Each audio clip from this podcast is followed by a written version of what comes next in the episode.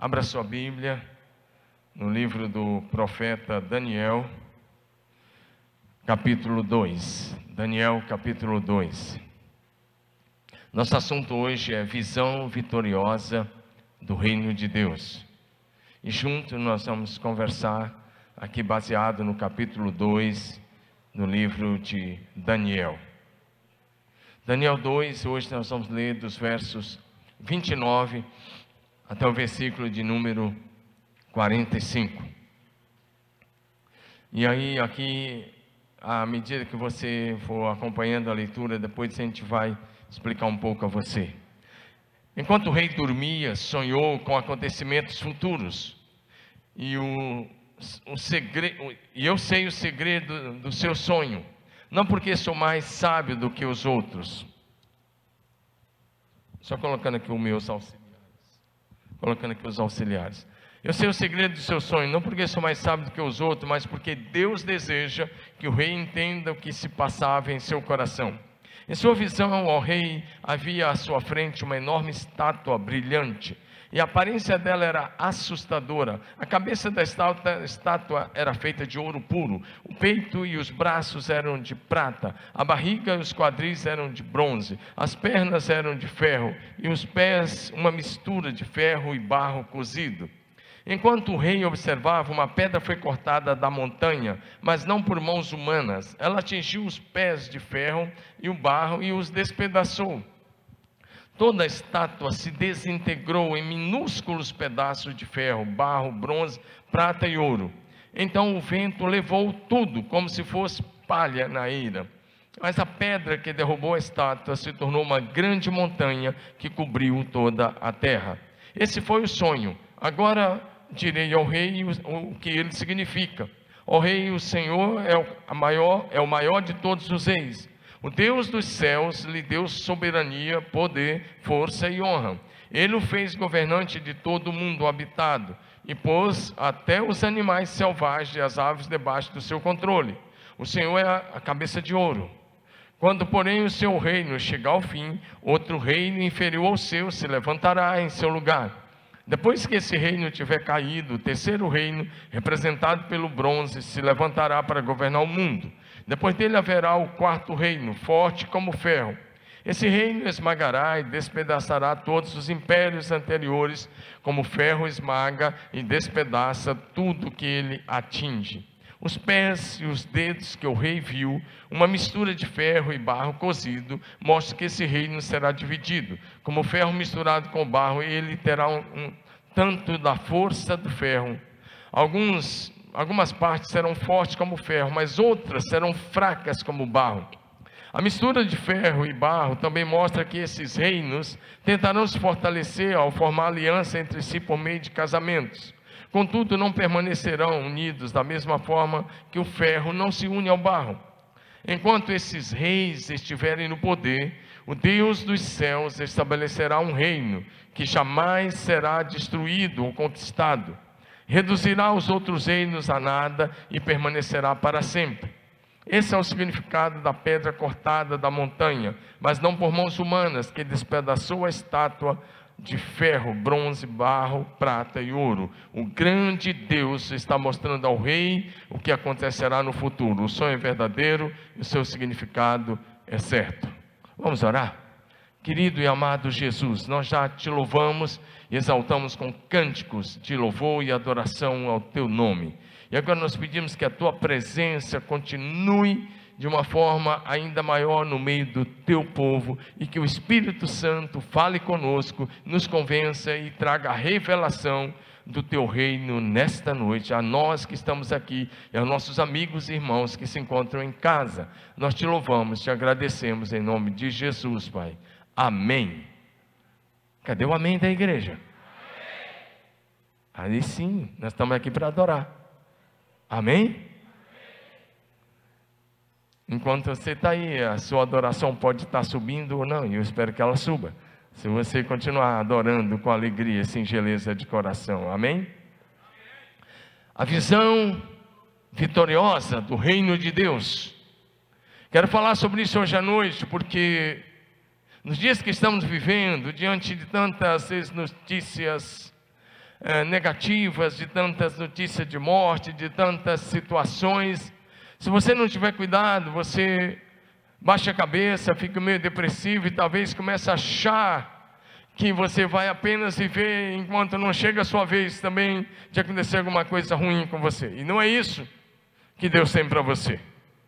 Hoje eu quero que você olhe para a visão vitoriosa do reino de Deus, para aquilo que está reservado para você no futuro, para que você enxergue como filho de Deus que Deus tem preparado para você, porque o que Deus tem preparado para você é simplesmente maravilhoso. Amém? Então eu quero pregar uma palavra que, se você entender, vai levantar você, vai curar qualquer depressão, amém? Vai colocar você de pé, não porque eu estou pregando, mas porque é a palavra de Deus, viva e eficaz, poderosa, santa, infalível. E ela tem algo novo para mim e para você nessa noite. Para os discípulos de Jesus é muito importante ter uma visão vitoriosa do reino de Deus, não uma visão de derrota. Presta atenção, porque quem não tem uma grande visão de futuro é fraco no presente. Diz isso para o teu vizinho, de longe, diga assim: se você não tiver uma grande visão de futuro, você é fraco no presente. O que nos torna forte no presente é uma grande visão no futuro do reino de Deus. Amém? Nesse capítulo 2 de Daniel, Deus estava falando com o ímpio. Às vezes os evangélicos ou os cristãos de um modo geral acham que Deus só fala se você for aquele cristão que nem peca mais. Ei, quando Deus quer, Deus pode falar com quem Ele quiser, na hora que Ele quiser. Ele é soberano e na Bíblia nós encontramos às vezes Deus falando com o ímpio. Amém ou não? Faraó era um ímpio e Deus deu um sonho a ele das sete vacas gordas e sete vacas magras. Deus estava comunicando o que ia acontecer nos próximos 14 anos, os sete anos de fartura e os sete anos de fome. Deus fala com o ímpio, mas usa o justo para dar a interpretação. Diga aleluia. Aqui o rei Nabucodonosor ainda era um ímpio. Era o rei do mundo da época, um rei poderosíssimo, que reinou 41 anos sobre a Babilônia, que ergueu o império babilônico, que Deus está falando com ele. Esse rei estava preocupado como seria o futuro, como seria o futuro. Ele está preocupado com o que haveria depois dele. E ele vai deitar assim, e ele tem um sonho. E nesse sonho ele vê uma estátua enorme, cabeça de ouro, é, peito e braços de prata, tórax e quadris de bronze, pernas de ferro, pés de ferro misturado com barro. E quando ele está olhando, ele tem uma visão ainda mais forte: uma pedra cortada da montanha, sem auxílio de mãos. E essa pedra vem, bate na estátua, e ela passa por cima da estátua, e a, estátua é moída, e o que sobrou foi só pó. A Bíblia diz que a estátua foi desintegrada e o vento levou. Diga, o vento levou. É o nome de um filme também, antigo. Mas aí o texto diz que o vento levou. Você vai ver o que isso significa.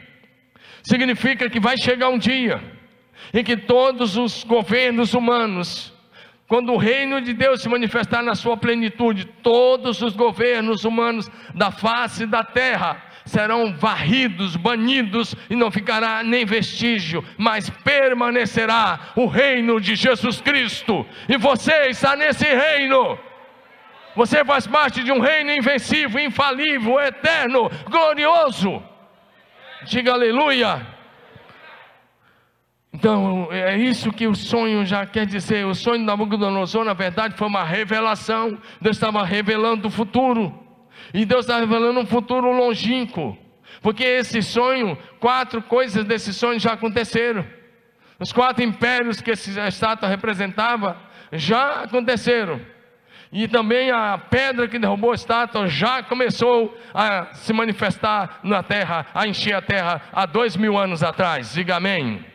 Você vai ver isso hoje nessa palavra mas falta o reino se manifestar na sua plenitude. E é isso que nós estamos pregando aqui hoje à noite. Diga aleluia. Você vai sair daqui hoje muito abençoado. Diga amém. Diga glória a Deus. Agora, olha o que a Bíblia vai, vai dizer. Esse sonho foi uma revelação, como eu disse. E Deus está dando uma revelação ímpio, só que ele não recebe a revelação, ele recebe o sonho. Mas a revelação ele precisava de alguém de Deus. Diga amém. Deixa eu só colocar esse negócio aqui, ó, Vinícius Basílio, essa Bíblia aqui é sua, viu? Depois você pega comigo, tá? Será que você está aí por aí? Não sei. Agora, preste atenção. Presta atenção. O rei teve esse sonho. O que eu li para você foi a que Daniel disse a ele. E o rei amanhece, ele está perturbado. Ele diz que que é isso? Ele chama os sábios, os encantadores, os feiticeiros, os magos, os astrólogos, os caldeus. O rei era dessa etnia dos caldeus. Abraão era da etnia dos caldeus. Caldeus existe até hoje lá no norte do Iraque. Isso era no Iraque, antigamente lá chamou Assíria, depois Babilônia e agora e foi mudando agora Iraque. Agora, presta atenção, ele chama o sábio fala: Eu tive um sonho. Agora eu preciso de duas coisas. Primeiro, que vocês me digam qual foi o sonho que eu tive, e que vocês me deem a interpretação. E os sábios falaram: ah, assim não vale. Assim não vale, porque nenhum rei na face da terra faz isso. E eles chegam para o Nabucodonosor e dizem: nenhum mortal pode dar o que o rei está pedindo, ninguém é capaz. E o rei, na sua autoridade e na sua, até de uma certa forma, arrogância, ele diz para eles: tá bom, então já que vocês não querem me contar, o que vocês não podem me contar, ele fez um decreto que fossem mortos todos os sábios da Babilônia, todos. E aí os, os, oficiais que tinham que prender os sábios para matar foram atrás também de Daniel. Daniel estava entre os sábios. Sadraque, Mesaque e Abednego estavam entre os sábios. E o rei manda pegar todo mundo. E quando eles vão lá, Daniel falou: espera, espera um pouquinho. E ele fala, pede para o rei: me dá um pouco de tempo e eu vou dar ao rei a revelação do sonho e a sua interpretação. Ele se comprometeu. Amém? A gente precisa ter coragem. E Daniel teve coragem. E ele chamou seus amigos para orar. A importância, aí você vê a importância de um grupo de oração. Eles começam a orar. E enquanto eles estavam orando, veio a revelação a Daniel. E a revelação foi isso que você ouviu, que eu acabei de ler para você. A grande estátua, as partes da estátua. E ele diz depois para Daniel, para o rei Nabucodonosor: cabeça de ouro é você. Você é o rei de reis. Você é um homem que governa o mundo todo. Você é o principal. Ele diz: Mas depois de você vai vir um segundo império, que foi o Império Medo-Persa. O, o Império Babilônico foi do ano 626 a 539. Esse império caiu nos dias de Belsazar, filho de Nabucodonosor. E o império, é, dos, que era uma associação do, dos povos medos e persas, por isso que se chama Medo-Persa, eles assumiram o poder. Do ano, e esse império foi um império que foi, começou a sua ascensão no ano 555 a.C., tomou a Babilônia ali no ano 539 e foi até o ano 425, governando o mundo da época. Depois veio o Império Grego, um império que foi curto, 13 anos apenas, do ano, do ano 336 a 323 a.C. E depois desse veio o Império Romano, como grande império que era, representava as pernas de ferro, que começa a sua ascensão ali pelo ano 241, começando as suas conquistas na Europa e depois se estendeu pela Ásia e pela África. E ele governou o mundo até o ano 476 depois de Cristo. Começou no ano 241 antes de Cristo e foi até o ano é, 476 depois de Cristo. Isso era o que representava aquela estátua. Mas eu quero falar agora não desses impérios, mas do reino de Deus que é representado pela pedra que bateu na estátua. Então olha para frente, Deus tem uma palavra linda, poderosa. Você vai sair daqui plugado, impactado, é, motivado para uma semana poderosa em Deus, para uma vida de vitória em Jesus. Diga aleluia. Ou seja, o Deus poderoso, o Deus todo-poderoso, através da vinda do seu Filho Jesus Cristo, estabeleceu o seu reino na terra. E esse reino está avançando e aos poucos vai enchendo toda a terra através da pregação do Evangelho. E esse reino, de acordo com essa visão, triunfará para sempre. Esse reino jamais será destruído, porque o reino de Jesus é um reino eterno. Diga aleluia. Em breve, muito em breve, O reino de Jesus se manifestará na sua plenitude e encherá toda a terra. Diga glória a Deus. Em primeiro lugar, a chegada do reino de Deus. A primeira coisa que Daniel vai revelar é ele que no final, no quarto reino, depois de Nabucodonosor, que nos dias do Império Romano, o Deus do céu iria manifestar o seu reino na terra. Mais uma vez, Daniel 2, 34 e 35. Enquanto o rei observava, uma pedra foi cortada de uma montanha, mas não por mãos humanas. Ela atingiu os pés de ferro e barro e os despedaçou. Toda a estátua se desintegrou em minúsculos pedaços de ferro, barro, bronze, prata e ouro. Ele diz: então o vento levou tudo como se fosse palha palha da ira, que é quando o trigo era colocado na ele, era puxada aquela pedra por virar só aquela palha e o vento levava. Ele está dizendo: o vento levou tudo, mas a pedra que derrubou a estátua se tornou uma montanha que encheu toda a terra. É disso que eu quero falar com você nos próximos minutos é dessa pedra que foi cortada, que derrubou a estátua, que representa o reino de Jesus Cristo. Aliás, essa pedra representa Jesus Cristo, que é a pedra angular, que é a pedra sobre qual a nossa fé está firmada. Amém? Nós cremos na profecia bíblica de que toda a terra se encherá do conhecimento da glória de Deus. Abacuque capítulo 2, verso 14 diz assim: Pois a terra se encherá do conhecimento da glória do Senhor, como as águas cobrem o mar. Diga amém.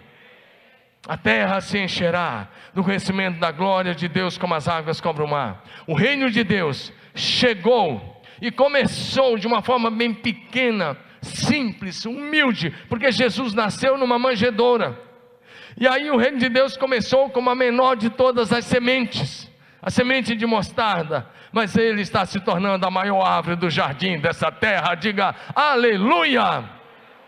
Mateus capítulo 13, verso 31 e 32, Jesus contou a parábola dizendo: O reino dos céus é como a semente de mostarda que alguém semeia no campo, é a maior de todas as sementes, mas se torna a maior das hortaliças, cresce, se transforma em árvore, e vem as aves e fazem ninho nela. Diga amém. Foi assim que tudo começou, como uma pequena semente, que é Jesus Cristo colocado no, pé da, no pó da terra, que ressuscitou ao terceiro dia, que subiu ao céu, e esse reino está enchendo a terra. Diga aleluia. O reino de Deus encherá toda a terra através da pregação do Evangelho e a pregação do Evangelho do reino em todas as, as, nações, em todos os povos, em todas as etnias, é um dos últimos sinais que antecedem a volta de Jesus Cristo. Mateus 24, 14 diz assim: E este evangelho do reino será pregado em todo o mundo como testemunho a todas as nações, então virá o fim. Diga amém. A chegada do reino de Deus. O reino, a gente até tem, tem uma série de expressões aí. Eu quero até aproveitar e indicar um livro para você. Tem um livro aqui na nossa livraria, está fechado agora, mas você pega durante a semana. É, tem um livro que chama O Reino de Ponta Cabeça. É um dos livros que você pode ler sobre o reino de Deus. O reino de ponta cabeça é bem interessante. E tem outros livros aí sobre o reino de Deus bem interessante. Porque o reino de Deus é diferente, os princípios são diferentes. Porque ele começou, ele está enchendo a terra. Agora olha para mim, o reino ainda não se manifestou na sua plenitude. Mas ele vai se manifestar na sua plenitude. E eu e você somos uma expressão do reino de Deus. Levanta sua mão e diga: Eu sou uma expressão do reino de Deus, aonde eu estiver. Diga mais forte: Eu sou uma expressão do reino de Deus aonde eu estiver. Amém? E mas esse reino vai ficando cada vez mais forte até encher toda a terra. No Daniel 2:35 nós já lemos, ele diz que então foi juntamente esmiuçado o ferro, o barro, o bronze, a prata, o ouro, o se fizeram como palha, né? e o vento levou, já disse isso, mas a grande estátua encheu toda a terra. Diga, ah, desculpa, a grande pedra que derrubou a estátua encheu toda a terra. Deixa eu explicar isso. A pedra que foi cortada da montanha sem auxílio de mãos e que bate na estátua, representa o reino de Jesus Cristo chegando e vindo com poder e destruindo os outros reinos, e enchendo a terra. O reino de Deus já veio e se manifestou na pessoa de Jesus Cristo. O reino de, de Cristo está entre nós e está dentro de nós. Diga amém. Porém, na segunda vinda de Cristo, presta atenção: os reinos deste mundo serão destruídos e o reino de Cristo será estabelecido plenamente. Assim todo joelho se dobrará e toda língua confessará que Jesus Cristo é o Senhor para a glória de Deus Pai. E então Jesus colocará todos os seus inimigos debaixo dos seus pés e ele mesmo reinará eternamente. Aleluia!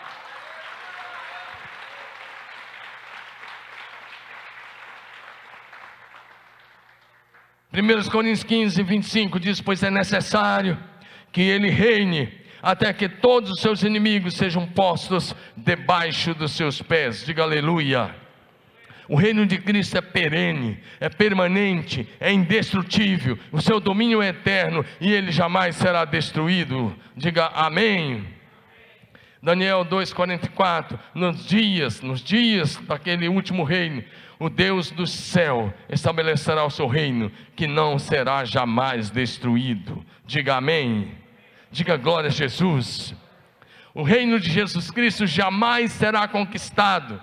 Diga comigo: o reino de Jesus Cristo jamais será conquistado.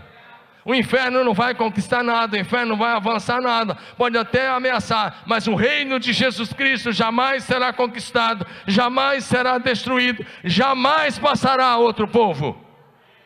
Daniel 2,44 diz: Esse reino não passará a outro povo, parte B.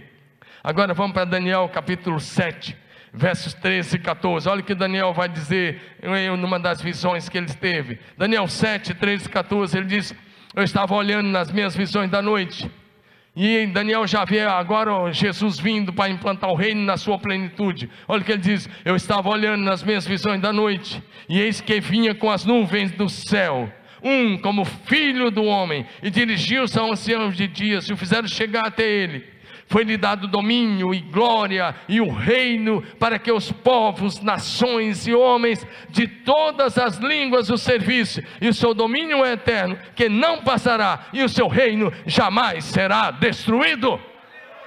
Diga glória a Deus. Daniel aqui já está tá tendo uma visão da segunda vinda de Jesus. Se você estudar Mateus capítulo 25, você vai ver que Jesus vai vir sobre as nuvens. Ele diz que ele virá sobre as nuvens. E Daniel já viu esse quadro da vinda de Jesus sobre as nuvens com poder e grande glória. Diga aleluia. O reino de Jesus Cristo é eterno, triunfará, subsistirá para sempre. O seu governo é de eternidade a eternidade. Diga aleluia. É preciso que você entenda isso, é isso que Daniel está dizendo para nós, quando ele vai dar a interpretação ao rei Nabucodonosor, no verso 44: destruirá todos os reinos, a última parte daqueles reis, e os exterminará, mas esse reino durará para sempre. Agora presta atenção: Nabucodonosor era chamado rei de reis, o rei do mundo, governava o mundo conhecido da época, mas esse rei, depois de ser, ter passado por várias experiências, ele teve experiência com Sadraque, Mesaque e Abidinego, quando os lançou na fornalha de fogo, ele teve experiência quando é, Daniel é, interpretou aqui o sonho, mas ele não se dobrou, ele mesmo fez uma estátua dele, e depois ele se tornou muito mais arrogante, muito mais orgulhoso, então Deus o colocou para comer capim durante sete anos. Se você estudar Daniel 4, ele mesmo, o próprio rei Nabucodonosor, vai descrevendo, vai testemunhando, e ele vai dizendo o que aconteceu. E Daniel foi e deu uma palavra que isso ia acontecer. E ele saiu, ele perdeu o seu trono, ele foi tirado do seu trono porque a sua mente mudou. Ele deixou de ter a mente de um homem, ele passou a ter a mentalidade, não é, né, nem mentalidade que não é mente dos animais, mas ele passou a agir como um animal, como um jumento selvagem. E a Bíblia diz que os seus pelos cresceram como os pelos da grande águia. E ele ficou sete anos. E Daniel disse: Você vai comer capim até que você reconheça que o céu reina. E aí ele reconheceu que o céu reinava. Então, o capítulo 4 de Daniel é um testemunho de Nabucodonosor agora convertido. Agora sabendo que ele não é o rei que manda em tudo, que ele agora reconhece que há um Deus no céu que reina soberanamente. Por isso, em Daniel capítulo 4, eu vou ler apenas o verso 3. É, são palavras do Nabucodonosor. Ele está reconhecendo o reinado de Deus eternamente, acima de todos os reinos dos homens. Ele diz: Como são grandes os seus sinais, como são poderosas as suas maravilhas. O seu reino é um reino eterno, e o seu domínio dura de geração em geração. Diga aleluia. Agora nós temos o monarca mais poderoso do mundo da época, declarando: o meu reino vai ter fim, mas o reino de Deus é de eternidade a eternidade. Diga glória a Deus. Quando o Império Babilônico caiu e entrou o Império Medo-Persa, que, que dominou o Império Babilônico, o primeiro rei foi Dário. Dário era um senhor já de mais de 60 anos, como ele assumiu como rei. E Dário também vai descrever e esse decreto de Nabucodonosor foi para todos os povos, todas as províncias do seu império. A carta de Dário também para todos os povos, nações e línguas que eles governavam. E ele vai dizer, naquele quadro que Deus livrou Daniel da cova dos leões, ele escreve assim. Eu vou ler apenas o verso 26, Daniel 6, 26. Estou editando um decreto para que em todos os domínios do império os homens temam e reverenciem o Deus de Daniel pois Ele é o Deus vivo. Diga, Ele é o Deus vivo. E permanece para sempre. O seu reino não será destruído e o seu domínio jamais se acabará. Amém. Nós temos dois reis de dois impérios reconhecendo a eternidade do reino de Deus. E a pergunta é: você apenas vem para a igreja ou você sabe que você pertence ao reino eterno de Jesus Cristo? Amém? Jesus Cristo é vitorioso, é mais que vencedor. Jesus Cristo é o Senhor dos senhores e Rei dos reis. Diga amém. Diga glória a Jesus. Olha o que está em Apocalipse. Você vai ler comigo. Participe comigo da adoração. Isso aqui, a adoração não terminou. As músicas são uma parte da adoração. Você está no meio da sua adoração. Vê lá como é que você participa aí comigo. Vamos lá? Apocalipse 17, 14. Olha o que está escrito nessa revelação pelejarão eles, as tropas do inferno, pelejarão eles contra o Cordeiro, que é Jesus, e o Cordeiro os vencerá, pois é Senhor dos senhores e Rei dos reis. E você vencerá, vencerão também os chamados eleitos e fiéis que se acham com Ele. Se você é do reino de Deus, você já é mais que vencedor. Olha o que está em Apocalipse capítulo 19, verso 16. E aí não é na coxa, não, tá? É no manto é que o manto está sobre a coxa, diga amém. Tem no seu manto e na, sobre a sua coxa um nome escrito: Rei dos Reis e Senhor dos Senhores. Vou repetir: tem no seu manto sobre a sua coxa um nome escrito: Rei dos reis e Senhor dos senhores. Esse é Jesus Cristo de Nazaré, aquele que veio, que nasceu na manjedoura, que cresceu, que exerceu seu ministério, que morreu na cruz, que ressuscitou o terceiro dia, que subiu ao céu, que é o nome mais poderoso do universo. Nele você pode confiar. Com ele você está seguro eternamente.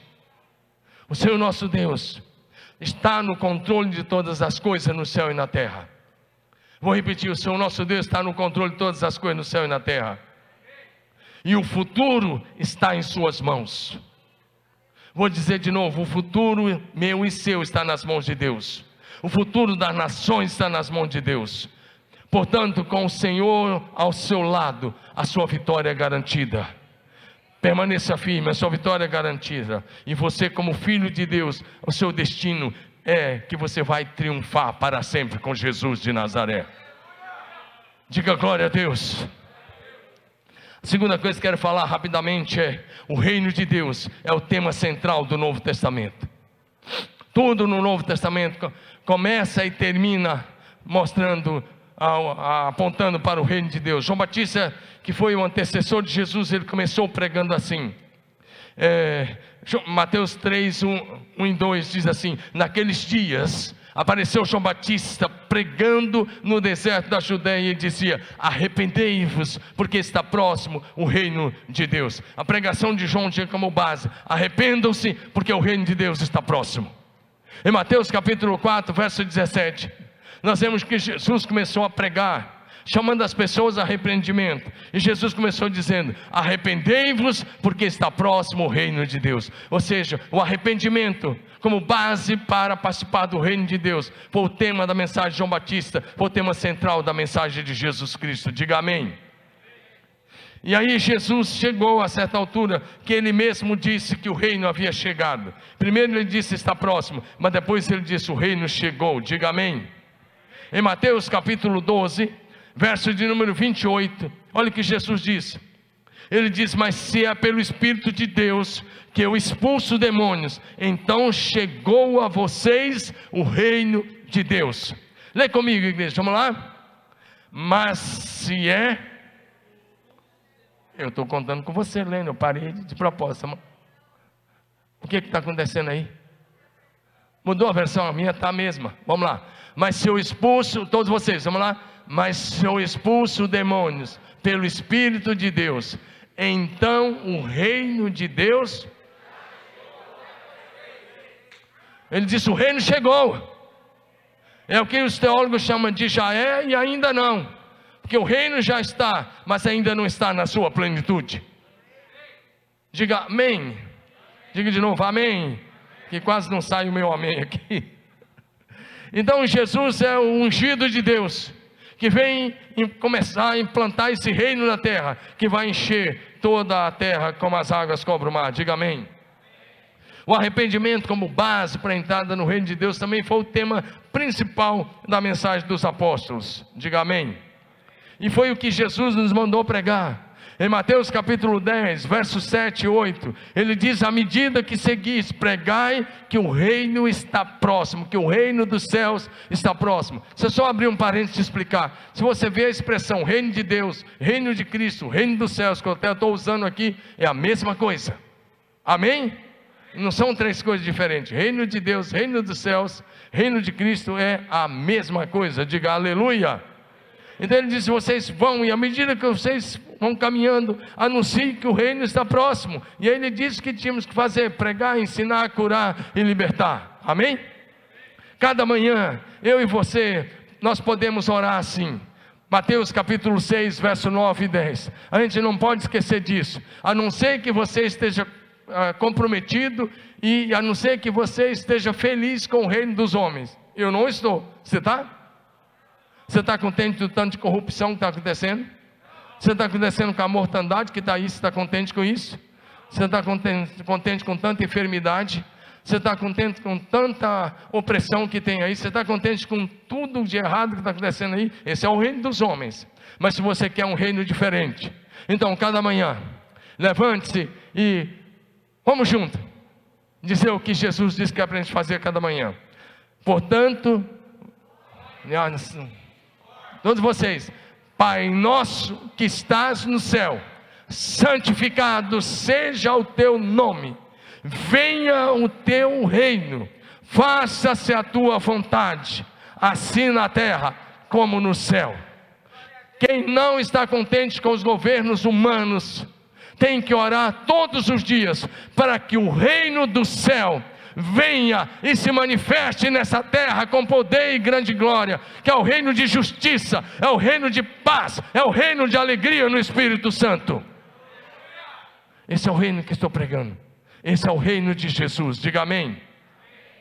Então todo dia lembre-se e para isso você tem que estar dizendo: Deus, eu estou tão submisso à tua vontade, quanto os santos anjos que assistem na tua presença. Por isso eu oro que venha o teu reino. Você tem que dizer: começa na minha casa, venha o teu reino sobre a minha casa.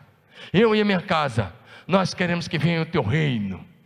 E que a tua vontade seja feita aqui em casa, como ela é feita aí no céu. No céu ninguém questiona a vontade de Deus, ninguém questiona, nem um anjo, nem um querubim, nem um serafim, todos fazem a vontade plena de Deus, amém?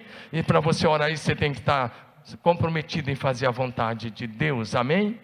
Aí você ora pela sua casa, pela sua cidade, a nossa cidade, pelo nosso estado, pelo Brasil e pelas nações, para que o reino venha e a vontade de Deus seja feita nessa terra, como ela é feita no céu. Diga amém. E o reino de Deus não é política. Olha o que está em Romanos 14, 17. Romanos 14, 17, Paulo escreve: Porque o reino de Deus não é comida nem bebida ou seja, não é o reino desse mundo, não é o reino político. Agora diga comigo, mas justiça, diga comigo, justiça, paz e alegria no Espírito Santo. Peraí, se o reino está dentro de você, eu disse a vocês, foi que Jesus disse: o reino está dentro de nós. Se o reino está em nós, então uma das características do reino em nós é a alegria. Vou repetir, quem sabe se acorda. Uma das características do reino em nós é a alegria. Porque o reino de Deus é de justiça, paz e alegria no Espírito Santo. Diga amém. E aí Jesus vai dizer que a receita para uma vida abençoada é buscar em primeiro lugar o reino de Deus. Mateus 6, 33. Mateus 6, verso número 33. Olha o que vai dizer para nós, Mateus 6, 33. Ele diz que o reino de Deus deve ser a nossa prioridade. Levanta a mão e diga: o reino de Deus precisa ser a minha prioridade. Diga de novo: o reino de Deus é a minha prioridade. Mateus 6,33, lê comigo, vamos lá. Busquem, pois, em primeiro lugar o reino de Deus e a sua justiça, e todas essas coisas lhe serão acrescentadas primeiro lugar, o reino de Deus. Mas sabe o que, que esses cristãos, que a maioria dos cristãos, não é o seu caso aqui, mas a maioria dos cristãos dessa geração fazem? Busca em primeiro lugar todas as coisas do mundo, e se sobrar algum tempo, o reino de Deus. Assim não tem vitória, assim não tem vida em Deus, porque a receita é busca em primeiro lugar o reino de Deus, diga amém. Agora vamos bem rápido. Porque logo, logo, diga comigo, logo, logo, o reino desse mundo se tornará do nosso Senhor e do seu Cristo. Isso está em Apocalipse 11, 15. O sétimo anjo tocou a trombeta e houve no céu grande voz dizendo: O reino do mundo se tornou do nosso Senhor e do seu Cristo, e ele reinará pelos séculos dos séculos. Diga aleluia. Apocalipse 12, verso 10, vai dizer que Jesus tem toda a autoridade no céu e na terra, e na plenitude do reino de Deus não tem nenhum espaço para as acusações do diabo. Diga amém. Apocalipse 12, 10, então ouvi uma grande voz do céu proclamando: Agora veio a salvação, o poder, o reino do nosso Deus e a autoridade do seu Cristo. Diga aleluia! Pois foi expulso o acusador dos nossos irmãos, o mesmo que os acusa de dia e de noite. Ou seja, na plenitude do reino de Deus, não tem nenhum espaço para as acusações do diabo. Aliás, o diabo vai ser lançado em breve no lago de fogo. Diga aleluia. Temos que reconhecer todos os dias que está em Mateus 6,13. Não nos deixe cair em tentação, mas livra-nos do mal, pois teu é o reino, o poder e a glória para sempre. Diga aleluia. As rédeas da história da humanidade estão nas mãos do Senhor nosso Deus e não nas mãos de alguns governantes que se acham arrogantes e orgulhosos, como se fosse o dono do mundo. Não, tudo está debaixo do governo e do controle de Jesus Cristo. Por último, os filhos de Deus, agora você vai ter que participar comigo dessa mensagem como nunca antes. Os filhos de Deus, tem filho de Deus aqui? Tem filho de Deus aqui hoje à noite? Os filhos de Deus herdarão o reino eterno. Está chegando o dia.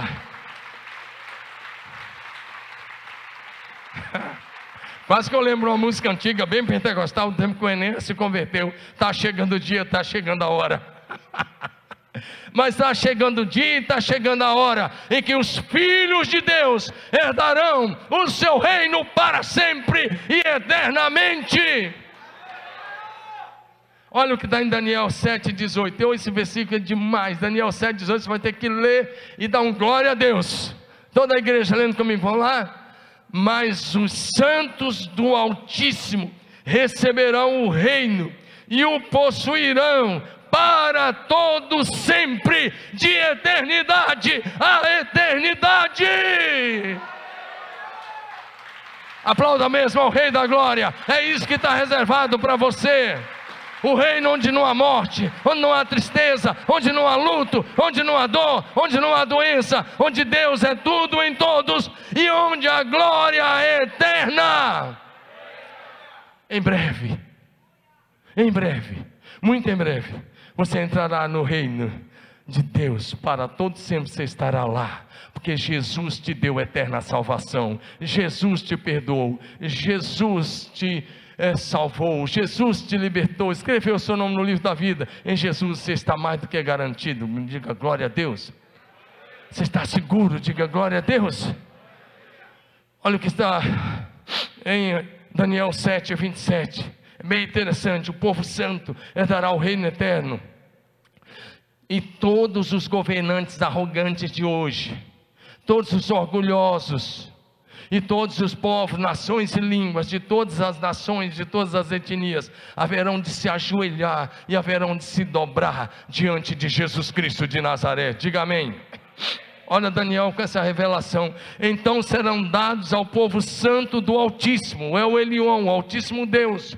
Serão dados a você e a mim, povo de Deus, o poder e a grandeza de todos os reinos debaixo dos céus. Agora presta atenção o reino do Deus Altíssimo permanecerá para sempre, e todos os governantes lhe servirão e lhe obedecerão. Todos terão que servir, terão que confessar que Jesus é Senhor e terão que obedecer. Diga amém. É isso que nós lemos em Filipenses 2, de 9 a 11. Pelo que Deus exaltou a Jesus à mais alta posição, Ele deu o nome que está acima de todo nome, para que ao nome de Jesus se dobre todo joelho nos céus, na terra e debaixo da terra, e toda língua confesse que Jesus Cristo é o Senhor, para a glória de Deus, o Pai. Diga aleluia. Se você ainda crê em Jesus, diga aleluia. Sabe o que é conversão? Talvez você pense que conversão é porque você mentia e agora você não mente mais. Ou você roubava, agora não rouba mais. Ou você adulterava e agora não adultera mais. Ou você era corrupto e agora não se corrompe mais. Fazia muitas coisas erradas, agora não faz mais. Tudo isso está errado, mas isso não é conversão. Conversão é mudança de reino. Vou repetir: conversão a Cristo é mudança de reino. Colossenses 1, 12 e 13. Vamos lá, Colossenses 1, 12, 13, bem rápido, que eu estou caminhando para o final. Dando graças ao Pai, que vos fez idôneos, a parte que vos cabe, a herança dos santos na luz. Diga, levanta sua mão e diga assim: Deus me libertou do império das trevas e me transportou para o reino do seu Filho amado. Conversão é isso, é ser transportado por Deus, é ser liberto das garras do diabo, é ser liberto das garras do vício, sim, é ser liberto dessas coisas, é ser liberto do poder das trevas e é ser transportado para o reino de Jesus. Isso é conversão a Jesus Cristo. O resto é balela, o resto é adesão. Aí é claro, se você é convertido, você não comete nenhum daqueles pecados e nenhum dos outros, porque você vai ter um estilo de vida santo. Diga amém. Mas vai ter estilo de vida santo como fruto do Espírito Santo. Diga amém. E quando você se converte a Jesus, você passa pelo novo nascimento. Pelo seu primeiro nascimento, você entrou no reino dos homens. Amém? Amém ou não? E herdou o pecado de Adão. Mas pelo novo nascimento, você entra no reino de Deus. João 3, Verso de 3 a 5, Jesus disse: Em verdade, em verdade te digo: se alguém não nascer de novo, não pode entrar no reino de Deus. Diga amém. E aí depois ele vai além, no verso 5. Respondeu Jesus: É verdade, é verdade te digo: quem não nascer da água e do espírito não pode entrar no reino de Deus. Diga amém. Quem é que vai entrar no reino de Deus? Fala assim: quem é que vai morar no reino de Deus? Quem vai habitar o reino de Deus? Não, não. Pode ser você, eu espero que você e eu estejamos lá. Mas Mateus 7, 21 responde: Nem todo que me diz Senhor, Senhor entrará no reino dos céus, mas aquele que faz a vontade do Pai que está no céu. Agora eu vou te perguntar de novo, você vai responder certo. Quem é que vai entrar no reino dos céus? Não, fala aquele que faz a vontade do Pai que está no céu. Quem vai entrar no reino de Deus? Não é o que fala da boca para fora, Senhor, Senhor. É o que faz a vontade de Deus, o Pai que está no céu. Esses entrarão no reino de Deus. Amém? Para a gente encerrar, o pessoal do louvor já pode subir.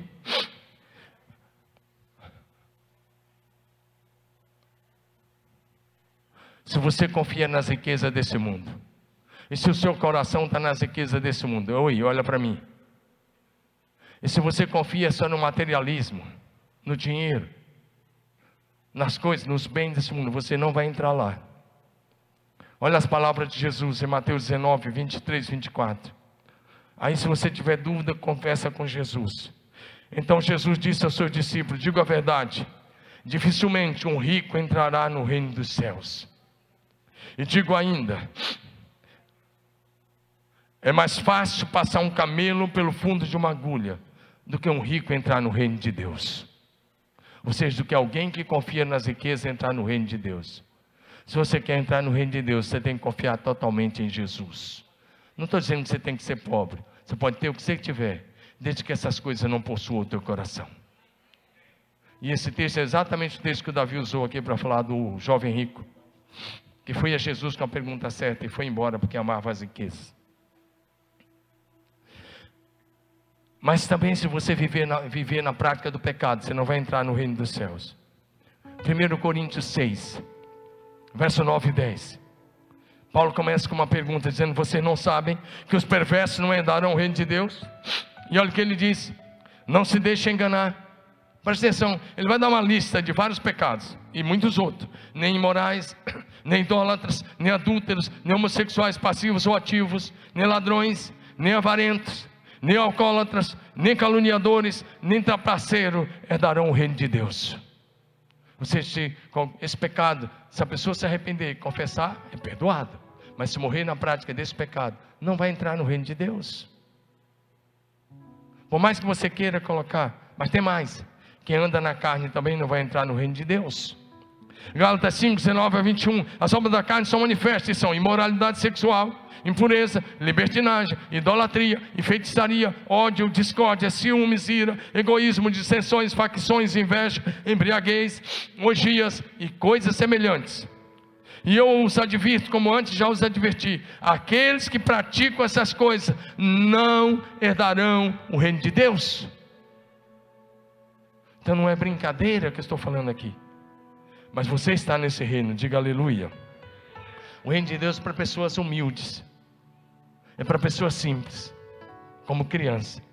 Mateus 18, Jesus disse: Se vocês não se tornarem como crianças, humildes como crianças, vocês não vão entrar no reino do céu. Diga amém. Mas eu quero dizer uma coisa: o teu destino é brilhar eternamente. Porque se você viver como súdito desse reino, Mateus 13, 43 diz: Os justos brilharão como o sol no reino de seu Pai. Quero que você hoje chegar em casa, vai lá no quintal se for possível, ou se for apartamento, tente subir, olha para o céu, tente olhar uma estrela e fala: Um dia eu vou brilhar como aquela estrela, porque eu pertenço ao reino de Deus. Não é o seu brilho, é o brilho da glória de Deus em Cristo Jesus.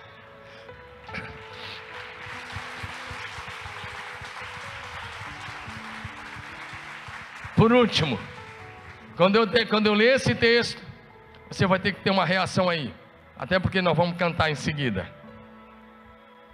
Mas eu preciso que você tenha uma reação. Quando eu ler esse texto agora, um versículo, Mateus 25, 34. Eu quero que a sua reação tenha que ser, pelo menos, levantar dessa cadeira e dar o melhor glória a Deus da sua vida. Mas espera eu ler. Acompanhe a leitura. Olha o seu futuro. Olha aquele reino que vai encher toda a terra. Olha aquela pedra que foi cortada sem auxílio de mãos, que destrói a estátua, que representa os governos humanos. Olha o que vai acontecer com você logo, logo. Está chegando o dia, está chegando a hora. Em que isso vai acontecer, em que todos os salvos de todos os lugares da terra entrarão de posse no reino eterno do nosso Deus. Vou ler o versículo. Mateus 25, 34, Jesus falando sobre a sua própria vinda. Ele diz: Então o rei dirá aos que estiverem à sua direita: Venham benditos do meu Pai, recebam como herança o reino que foi preparado para vocês desde a fundação do mundo. Dá um glória a Deus. Dá um glória a Deus.